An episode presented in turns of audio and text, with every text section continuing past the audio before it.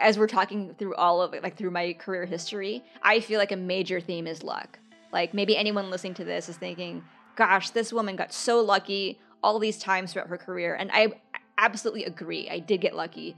But I also set myself up for that. Hey everyone, welcome to Nonlinear, a podcast about the decisions that shape our careers. I'm Dave Fano, the founder and CEO of Teal and the host of this show. If you're enjoying the conversation on this episode, please make sure to subscribe, share, and rate us wherever you're listening to the show.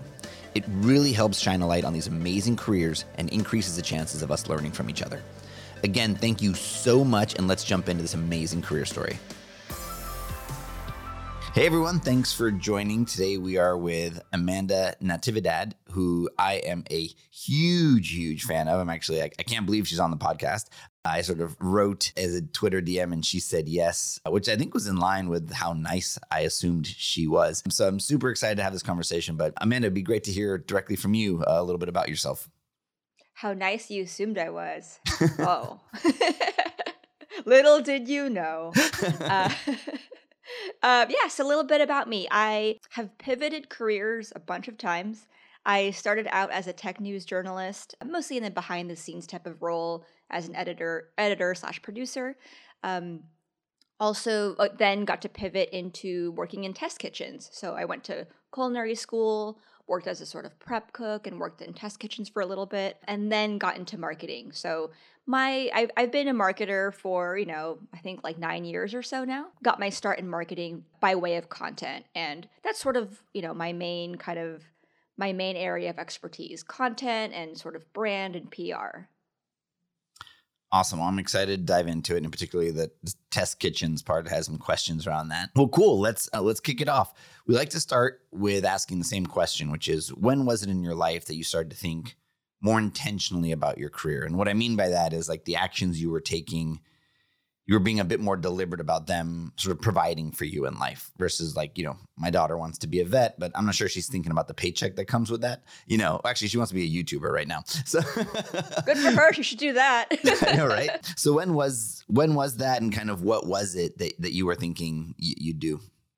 Yeah. So you know, I think I've always been intentional about my career. It probably it it just that intentionality has changed a bunch of times over the years. So what I mean by that is I started thinking about my career probably as early as a senior in high school.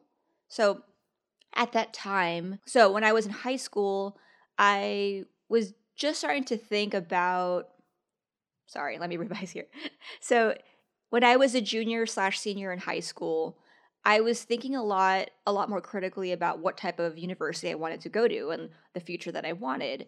And, you know, as we all know, getting into a good university is highly competitive. It's really, really difficult, almost impossibly so. And if you don't have the right connections, you're a little bit screwed. So I also didn't put a ton of intention into into where I was applying.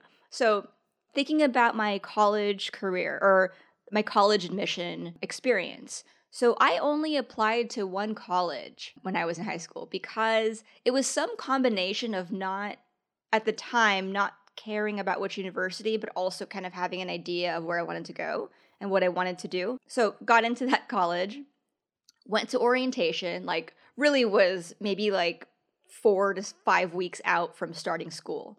Went to orientation and hated it. It was just a terrible experience. Not to say that there was anything wrong with that college, it just felt like very much like this is the wrong experience for me.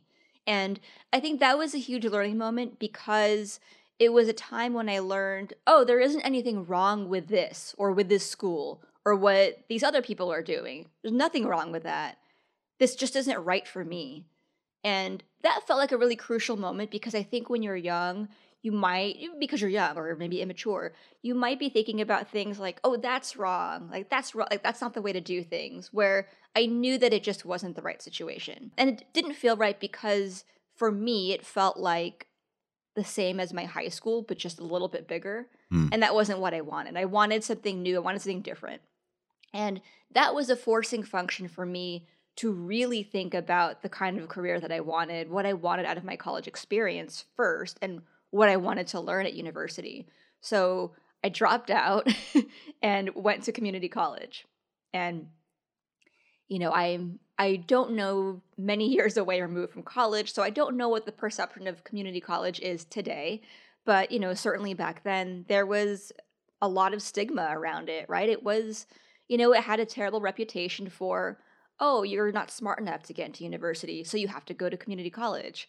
And that was what I did as the as like the backup plan slash, you know what? I don't want to play by these traditional rules. I'm going to get into a top university by way of community college, and I'm going to save so much money doing this.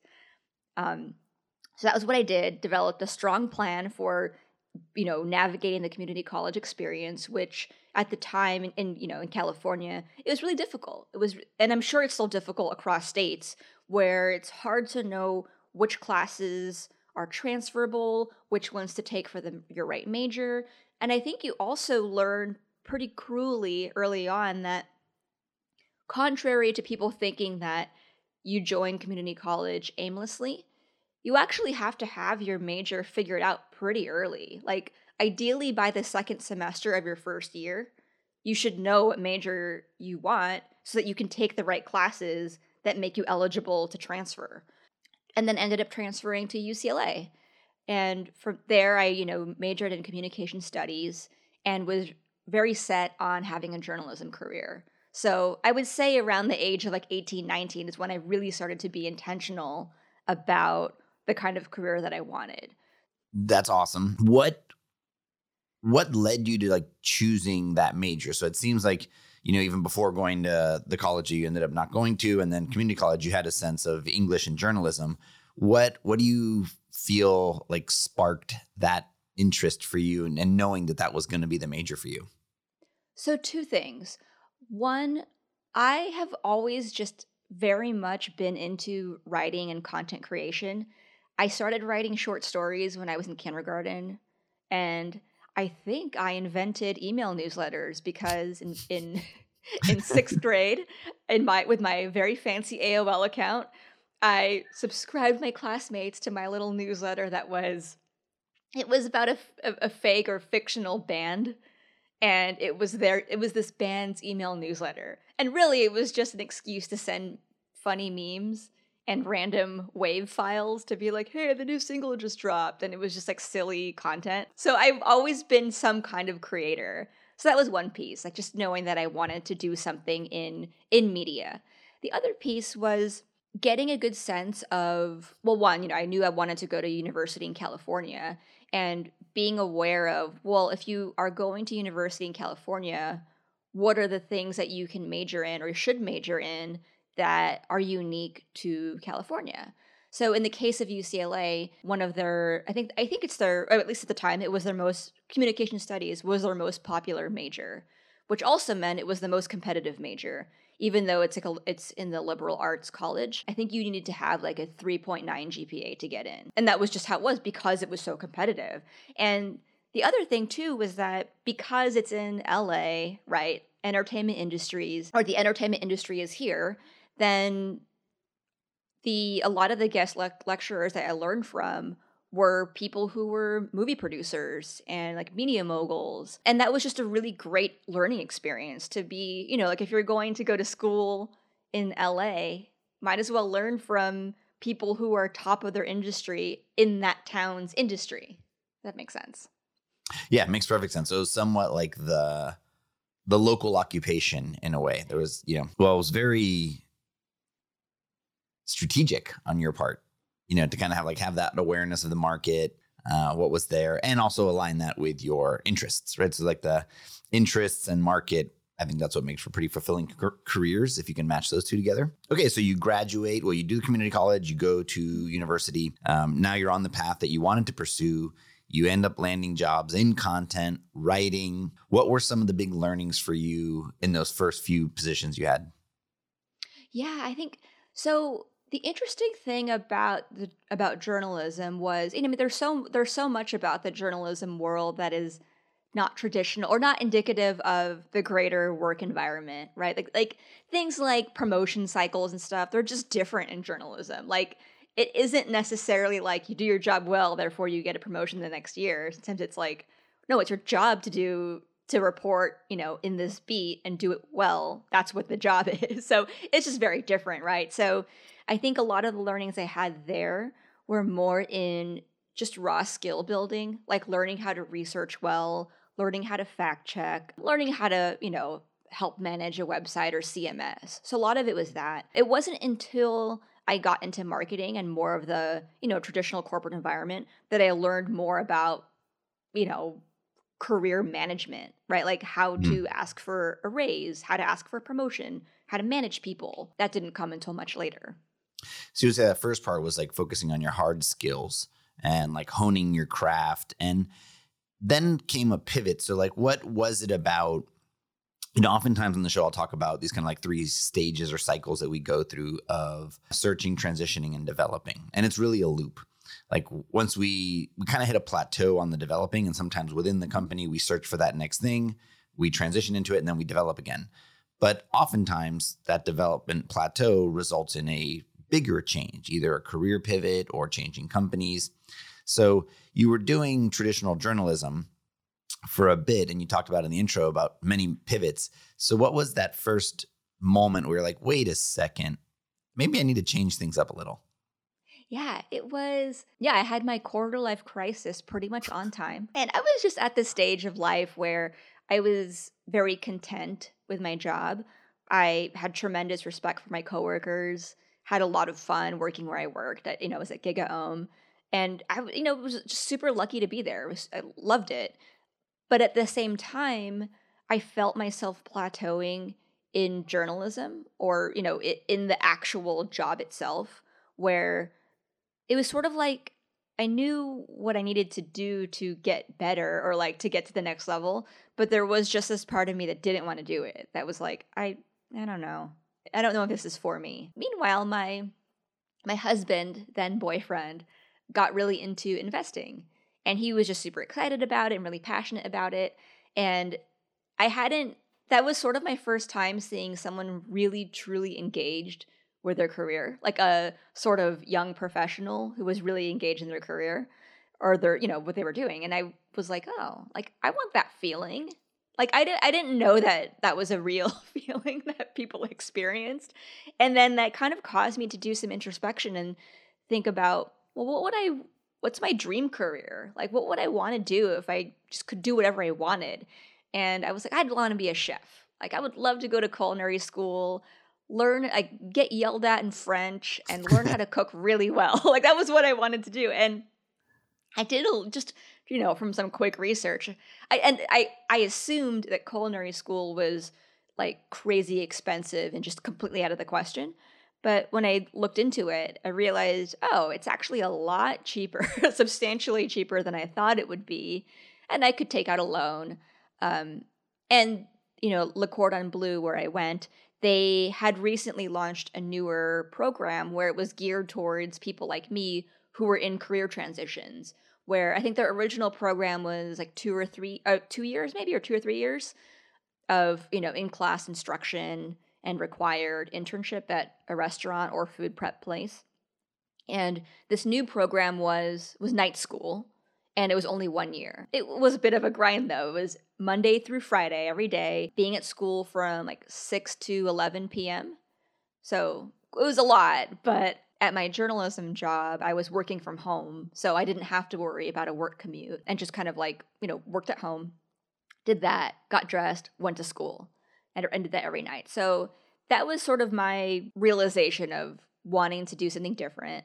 And as I talk about this, right, it sounds like a grind, right? You wake up at like maybe 8 a.m. for your day job, work until 5, and then drive through LA traffic to get to culinary school where you get yelled at and you cook and clean until 11 p.m. and then do it all over again the same the next day. It was a lot of work and it was, you know, physically it's a lot of work, a lot of things to do. But I realized that when you find something you're really truly interested in, that you love doing, that you really want to learn, that that doesn't matter. Like somehow you will just summon the energy. I mean, sure, some days were harder, but by and large, I was excited to go to school every day. Yeah, it's it's it's a funny time right now when we talk about like work life balance and work, and it's kind of like when you do that, it's expected to be like for yourself. You know, I'm kind of of the belief that all work you do is for yourself, and it's like under what contractual relationship.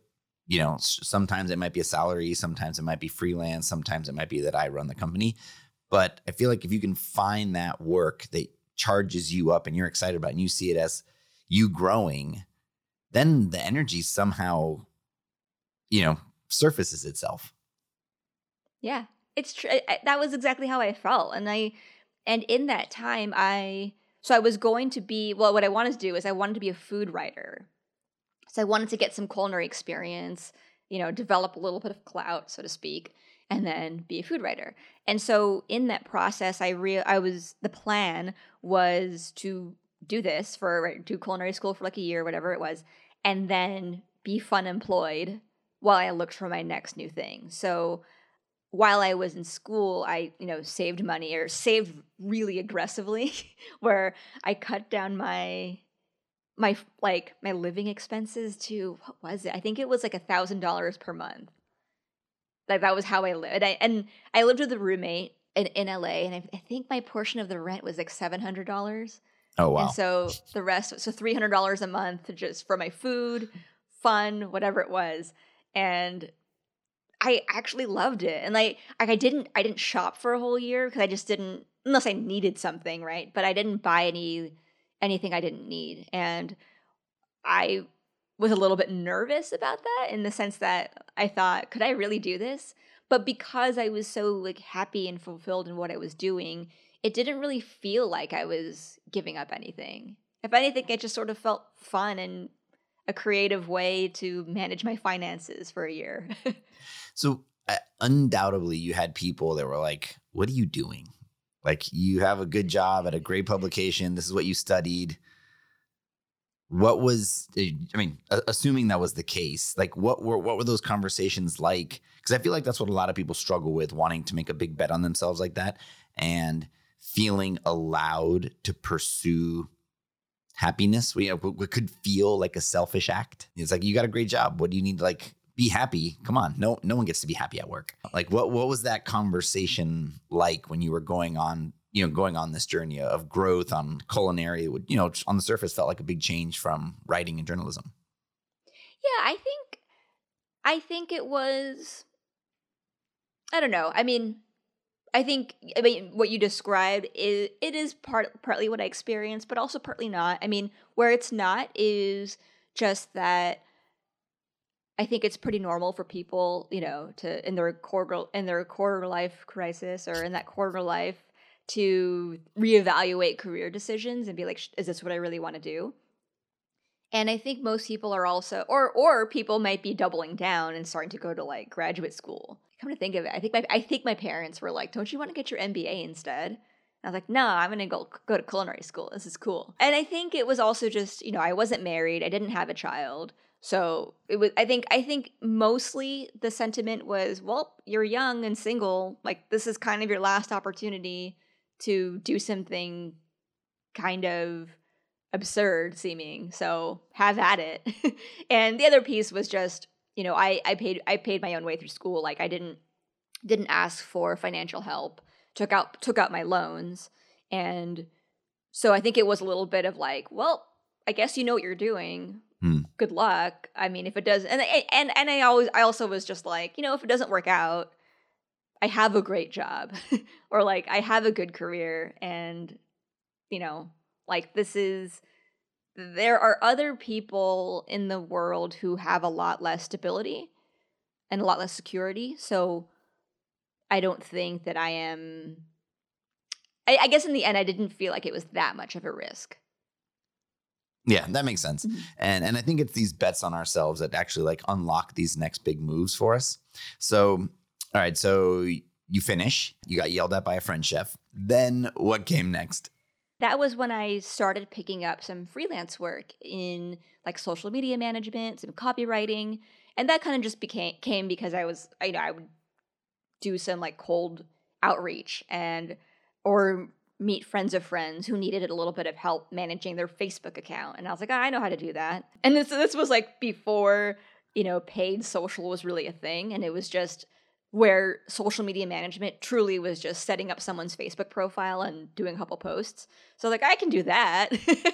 so I did a little bit of that and that ended up becoming well, after that I realized, wait a second. I'm a journalist. Like I know I'm supposed to know how to research this stuff. So then I started look I started researching well-funded startups in the food space. And that was a time when, you know, the food industry or food tech was sort of an emerging scene and realized, oh, wait, they're they're all probably they're all probably hiring and I probably have skills that they probably need. Maybe that was kind of naive to think, but I made this huge spreadsheet of different food startups and then looked up all their websites, right? Looked all their looked at their about pages, career pages, just did some research on each individual company and then sent cold emails to their contact us form or whatever publicly available email address I could find and would basically just pitch each person with like hey like I look I don't have I don't remember what I said exactly but it was probably some version of hey I'm in a career transition used to be a tech journalist went to culinary school now I'm looking for my next big play in food tech or food media.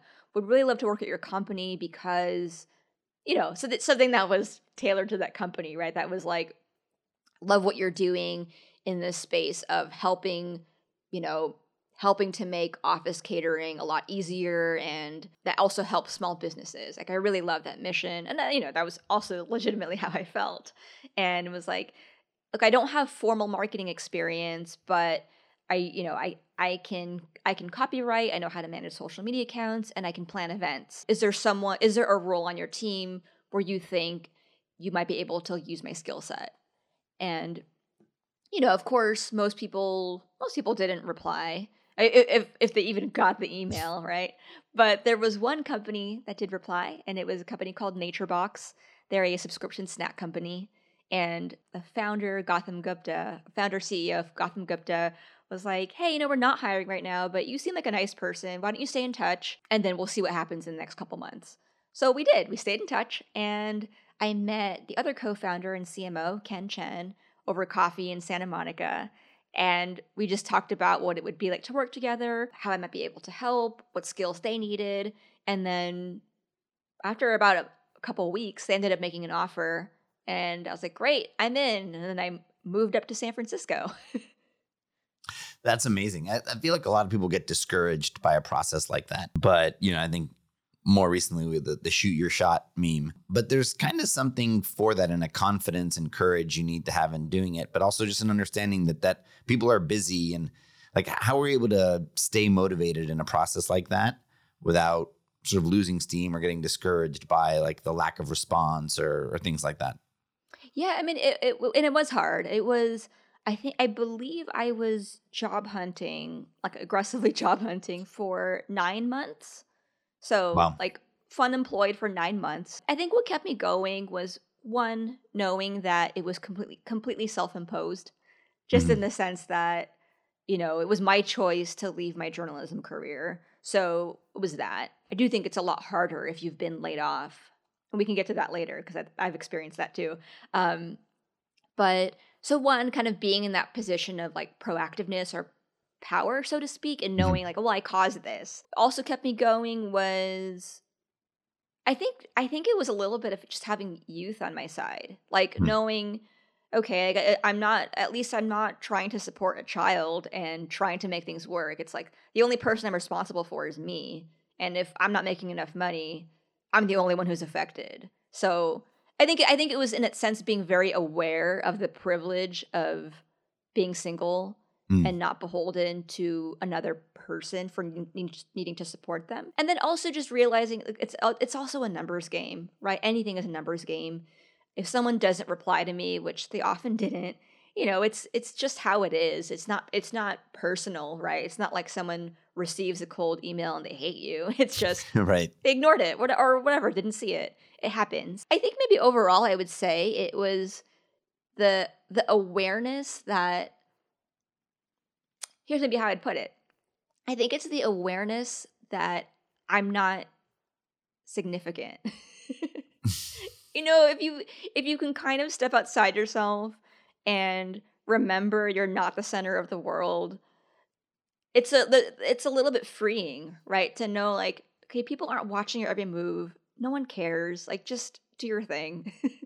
Yeah, There's it's something so about true. that. Yeah. and it's at all levels. Like I, you know, I've talked Mhm. about this a couple times. When I left WeWork, you know, I had a fairly high position there, and I was just Mm-hmm. like, one, it's like, oh, what's going to happen to all the people I work with, and all these things that I, you know, that I think matter, that I'm involved with, and then more broadly, like the world's going to notice because there was a lot happening at the time, and no one batted an eye. Everything moved on just fine. And like within a week, I don't think anyone remembered who I was. I was like, oh, right yeah okay these things just sort of move on you know and Yeah. uh, businesses are these living organisms and everyone's really really busy it's really far less personal than i think we trick ourselves into believing Totally. For you, was there anything that happened or didn't happen that made you realize, oh, wait, no one cares? I'm good. well nothing broke right like i would stay in touch with my friends and in a way of like building up this importance in your mind you're like well when i leave all these things are just going to stop working because i'm so important and you're like nope nope everything's fine everyone just kept suiting up and going to work doing their thing all the systems that were in place whether you put them there or not there was really smart people there and you know their careers are on the line so they're going to come in and do their best job and the business will just kind of like heal. It's not even a heal because it wasn't even a wound. It just like it just like kind of keeps going. And nothing broke. You know you kind of like i built it up in my head of like how how much i mattered. And i'm sure like while i like like everyone at a company while they're there they matter of course. But ultimately everyone else will you know do what they need to do to make the business successful because that's ultimately their livelihood Yeah. Yeah. It's like when you leave, of course, if people will. When, when you know when you announce you're leaving, right? People are always like, "Oh gosh, what are we gonna do?" But like once you're out the door, that is how it is, right? People are like, "Well, Dave used to do this thing, but now I'm doing it. I'll figure it out." Yep. or it's like Dave was doing this thing. I don't even know we need to do it anymore. So we'll just stop and see if it breaks. And nine out of 10 times, like, I guess we didn't need to do that after all. you're like, "Oh, cool." okay. So, NatureBox, um, now you are in food tech, you're in startups, you're transitioning into marketing, leveraging a lot of your existing skills that were probably very transferable. What, where did you take that next? Yeah. So was there for like almost two years, I think. And then, you know, just from living in San Francisco and everything, and just there's a lot of opportunity in the Bay Area. And so, you know, I, I think it's I think it's healthy to always for all employees to have a pulse on the industry and to look at other opportunities as they might come up. I, I just think it's really important. Either for one, you realize I want to work at this other company, or two, you realize I love where I am. Like I don't want to leave yet, or my work isn't finished here, and I'm and I'm great here. So, you know, kind of kept a pulse on that, and was starting to apply for other jobs that I thought were interesting, and I ended up I ended up applying at LinkedIn, got rejected, and the hiring the hiring manager was like, "Hey, let's stay in touch. You know, you seem great. Would love to, you know, stay in touch in general." And she added me. She added me on LinkedIn, and I just thought that was really nice. Right? I'm like, "Oh, it's a nice thing for her to say," and and I both didn't take it seriously, but also appreciated it. You know, where like I I thought she was genuinely being kind and nice, but I also was like, I mean, doesn't mean we're best friends. Like it's fine. but then shortly thereafter, she ended up recommending me for a role over at Fitbit. And she was like, hey, you know, Fitbit is hiring for their B2B marketing team. I think you'd be a really good fit for it. You should definitely apply. And then see if you could reach out to the hiring manager and let her know that, you know, that you heard about it through me. And I was like, that's super nice. Like, who does that? Incredible person. So I did that and then applied at Fitbit, got to meet my, you know, the, the hiring manager there. She was wonderful. And it ended up just happening. I mean, it was a weird pivot, right? To go from food, food, D2C, snack startup to pivoting into B2B SaaS, marketing to HR and benefits leaders. And you know, that was something that I was unsure about in terms of like, can I do this? I've never worked in B2B SaaS, but you know, it's, it's a great experience, right? And at the time, like Fitbit was still pre-IPO, and it was, you know, one of those fast-growing comp- startups that people were like, "Well, this is the next big place to work." So it just sort of became like I'd be crazy not to join and not to like try my hardest to get this opportunity. So that was that. That's such a cool story because I feel like, you know, as much as I try to channel this kind of like stoic growth mindset of like every every rejection is an opportunity for growth and learning, like you literally had that. Like you got rejected from a job, but you clearly did such a good job in the process and putting your best foot forward that this person for whatever reason they couldn't hire you or couldn't make the case to hire you, but they recommended you somewhere else. I mean, uh, was there anything about that that's like repeatable or memorable about like how that came to be? Yeah, I mean, I think what I really appreciated about that, about that rejection, right, was that was a that I think that might have been the first time that I really learned like oh, sometimes sometimes you know there it isn't a fit and they actually do like you. Mm-hmm. you know I, I, feel like anybody who's been rejected has heard some version of like oh we think you're great but we, we're not hiring you. And that sucks right? Yeah. Um and uh, no one loves hearing that but this was a clear case of oh that was true. She did like me. She just didn't hire me or whatever it was right? Maybe, maybe they had they knew someone else who had a, a skill set that was more aligned with that job. That that happens. That's normal. So it gave me a lot of hope in the sense that now maybe this is naive i don't know. I tend to i i do tend to be i, I do tend to more so believe when um, hiring hiring managers or recruiting teams say here's why we didn't hire you or here whatever it is i tend to be like oh, okay that probably is true if if they tell you, right? So not everyone tells you. yeah, and yeah. and also there's a certain point of just like suspending disbelief for mental health. It's like, yeah, sure, mm-hmm. I could choose to not believe it, and I could like go down this like self-loathing path, but it's like you're not going to get much out of that either. It's like, okay, cool, let me take that at face value, and because progress and forward momentum, I think, is ultimately everything when it comes to being excited about our career. Totally. Right, so you were at Fitbit yeah. for if your LinkedIn is right, which I'm assuming yes, it was around yeah. four and a half years. It's kind of one of your longer stints uh, at a company. So I'm assuming you built your B2B chops. You learned a lot about SaaS. Probably did a lot, bunch of different things there. But um, how? What did that lead to next? Yeah. So, well, over at Fitbit, I ended up getting laid off. There was a round of layoffs in when was it? 2018, I guess. And I was part of that that was rough to deal with, right? And I mean, no one likes being laid off. Most people don't, at least. um, right. So that that was that was hard, right? Because I had I had spent so much time there, and it was just weird, right? It's weird to go from. Mm-hmm. Thinking about like, oh, here are all things that I need to do, and like, got to schedule this, got to make that, got to do that meeting, whatever it is, and then, boom, you know, laid off, doesn't matter, give us your laptop. Like that was I mean, I don't know if I'm qualified to say this, but I'll try it out anyway.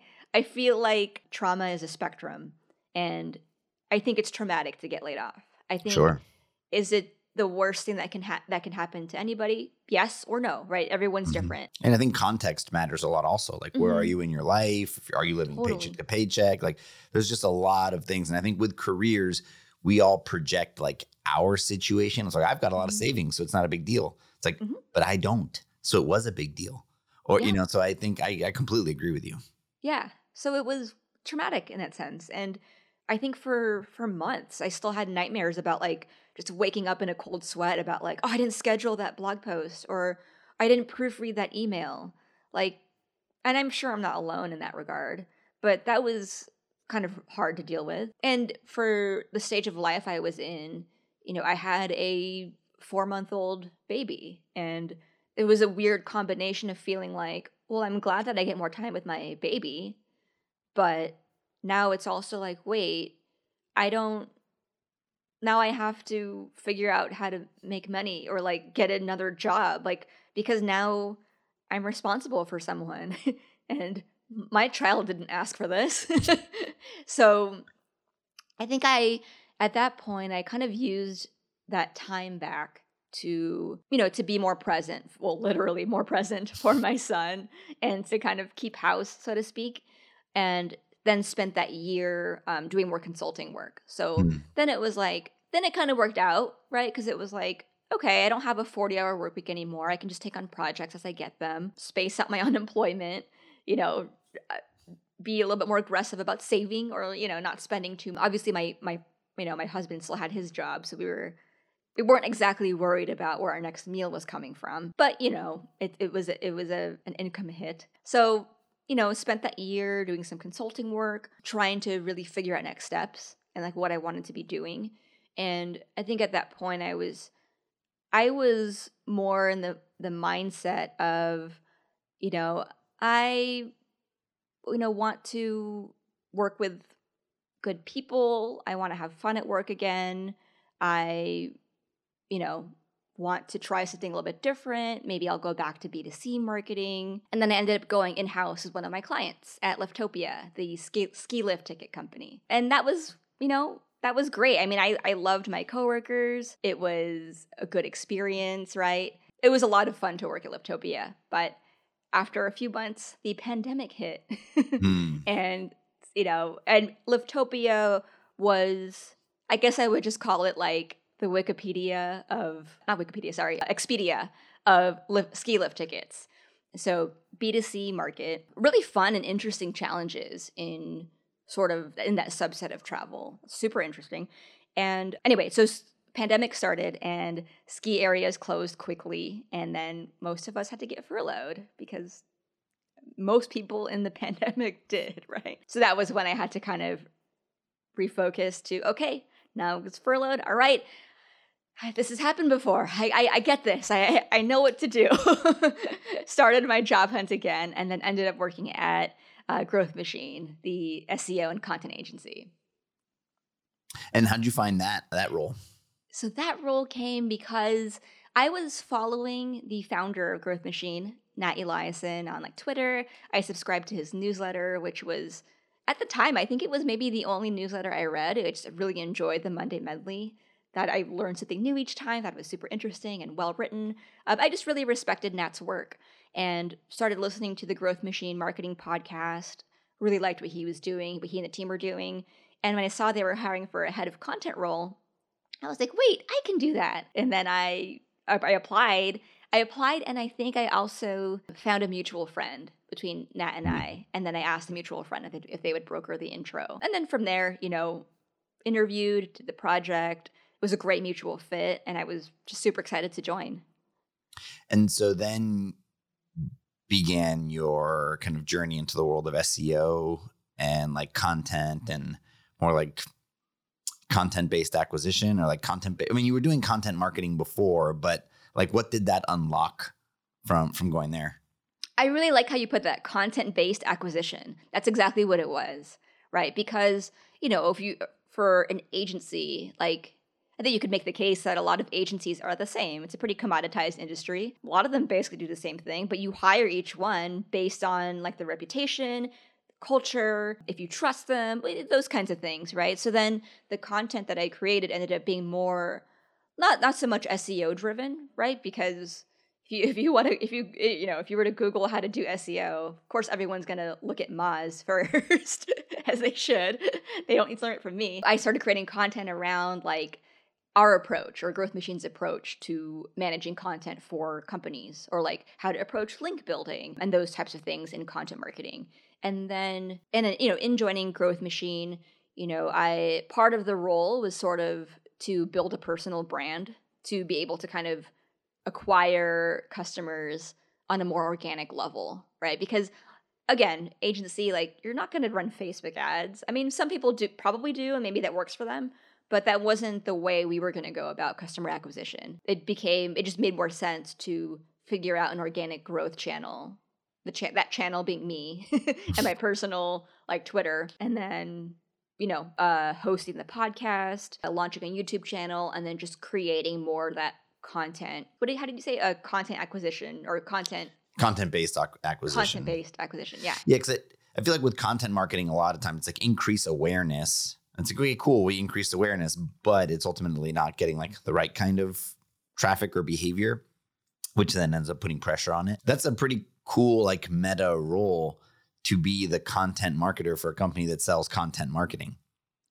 Yeah, it was a lot of fun. It was I mean it was it was even more fun than I thought it was going to be. So it was it was a great opportunity, great company to work for. And I was like and, and you know, I mean I was also like just so proud of the work that we did at, at, for our clients. Loved loved my coworkers there and yeah. And so while you were there you did something that I think a lot of people are talking about now. It's more at the forefront we started off with saying my daughter wanted to be a YouTuber, was building your personal brand. I'm curious to know, you know, now you've got a tremendous following. You know, I make sure I catch everything you put out because it's so insightful and so thoughtful and so helpful. You've built this brand that now it goes with you, even though you did it sort of for your job, but now that belongs to you. So I'd be curious to hear a little bit about your sort of more current thoughts on personal brand building because some people might even find like that to be like pretentious. We all sort of get these funny feelings about words. So like ignoring what it's called but that you have these assets that belong to you that that go with you as you go forward in your career. Yeah i mean i i think more people should be thinking about their personal brand maybe don't call it yeah you don't have to call it that right because and everyone has their own definition of it right but i think maybe my definition for it might be something like reputation at scale. Mm-hmm. Like it's the way others perceive you, it's the way that you choose to be, present yourself. And I wish more people would do it because it's the best way to create some leverage for yourself and to increase your chances of luck.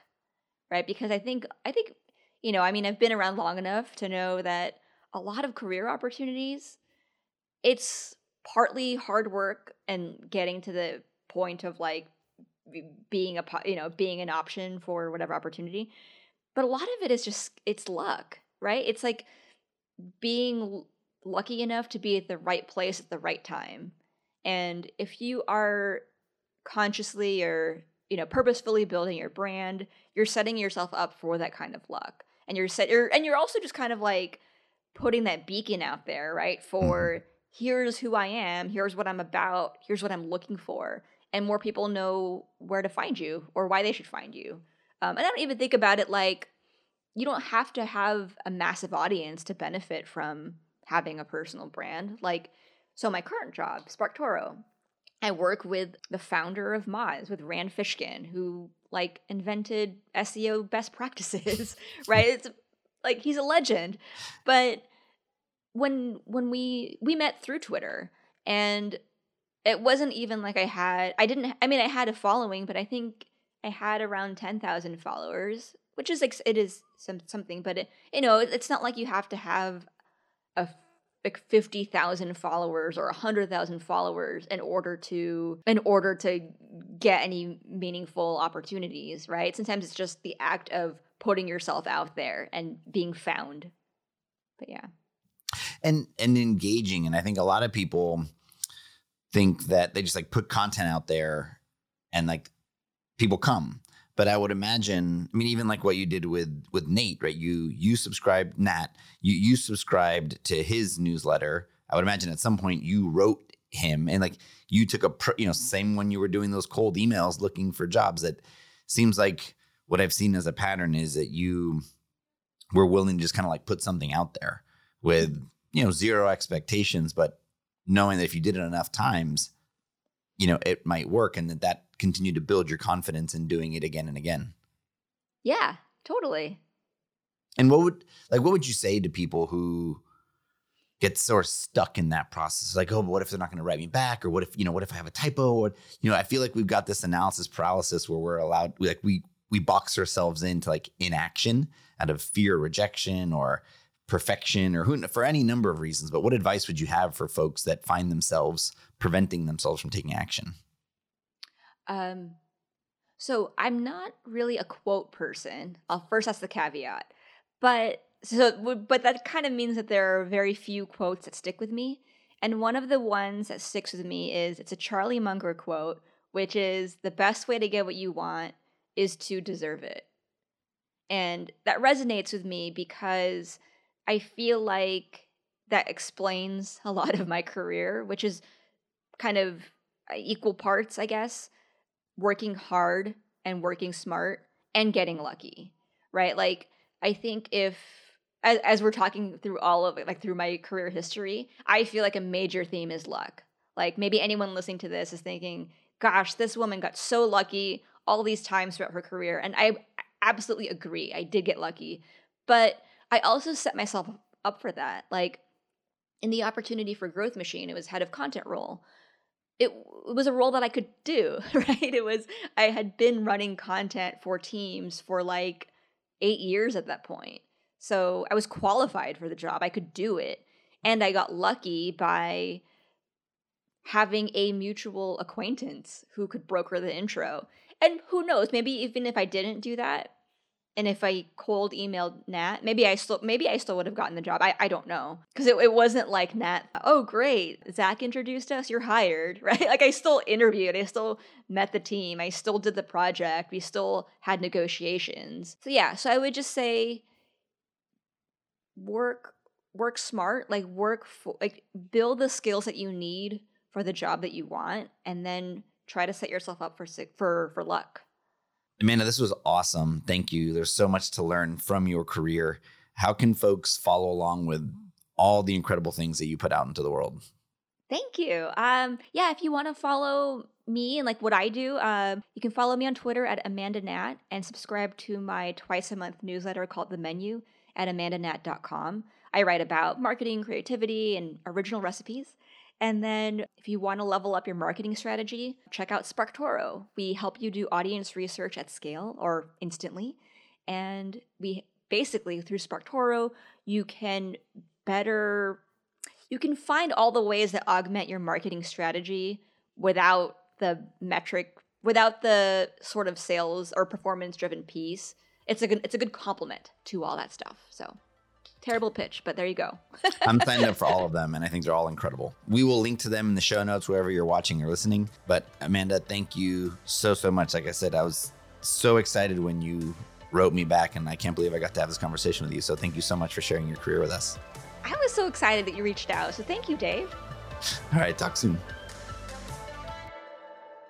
And that's it for this episode of Nonlinear. If you enjoyed today's conversation, make sure to subscribe, share, and rate us wherever you're listening to the show. You can learn more about Teal on our website, tealhq.com. That's teal like the color, T E A L H Q.com, or follow us on social media at teal underscore HQ. Thank you so much for joining us, and please tune back in to keep hearing about how we make the decisions that shape our career. The Teal Career Paths podcast is produced by Rainbow Creative with senior producer Matthew Jones and editor and associate producer Drew McPowell. You can find more information on them at rainbowcreative.co. Thanks again. We'll see you next time.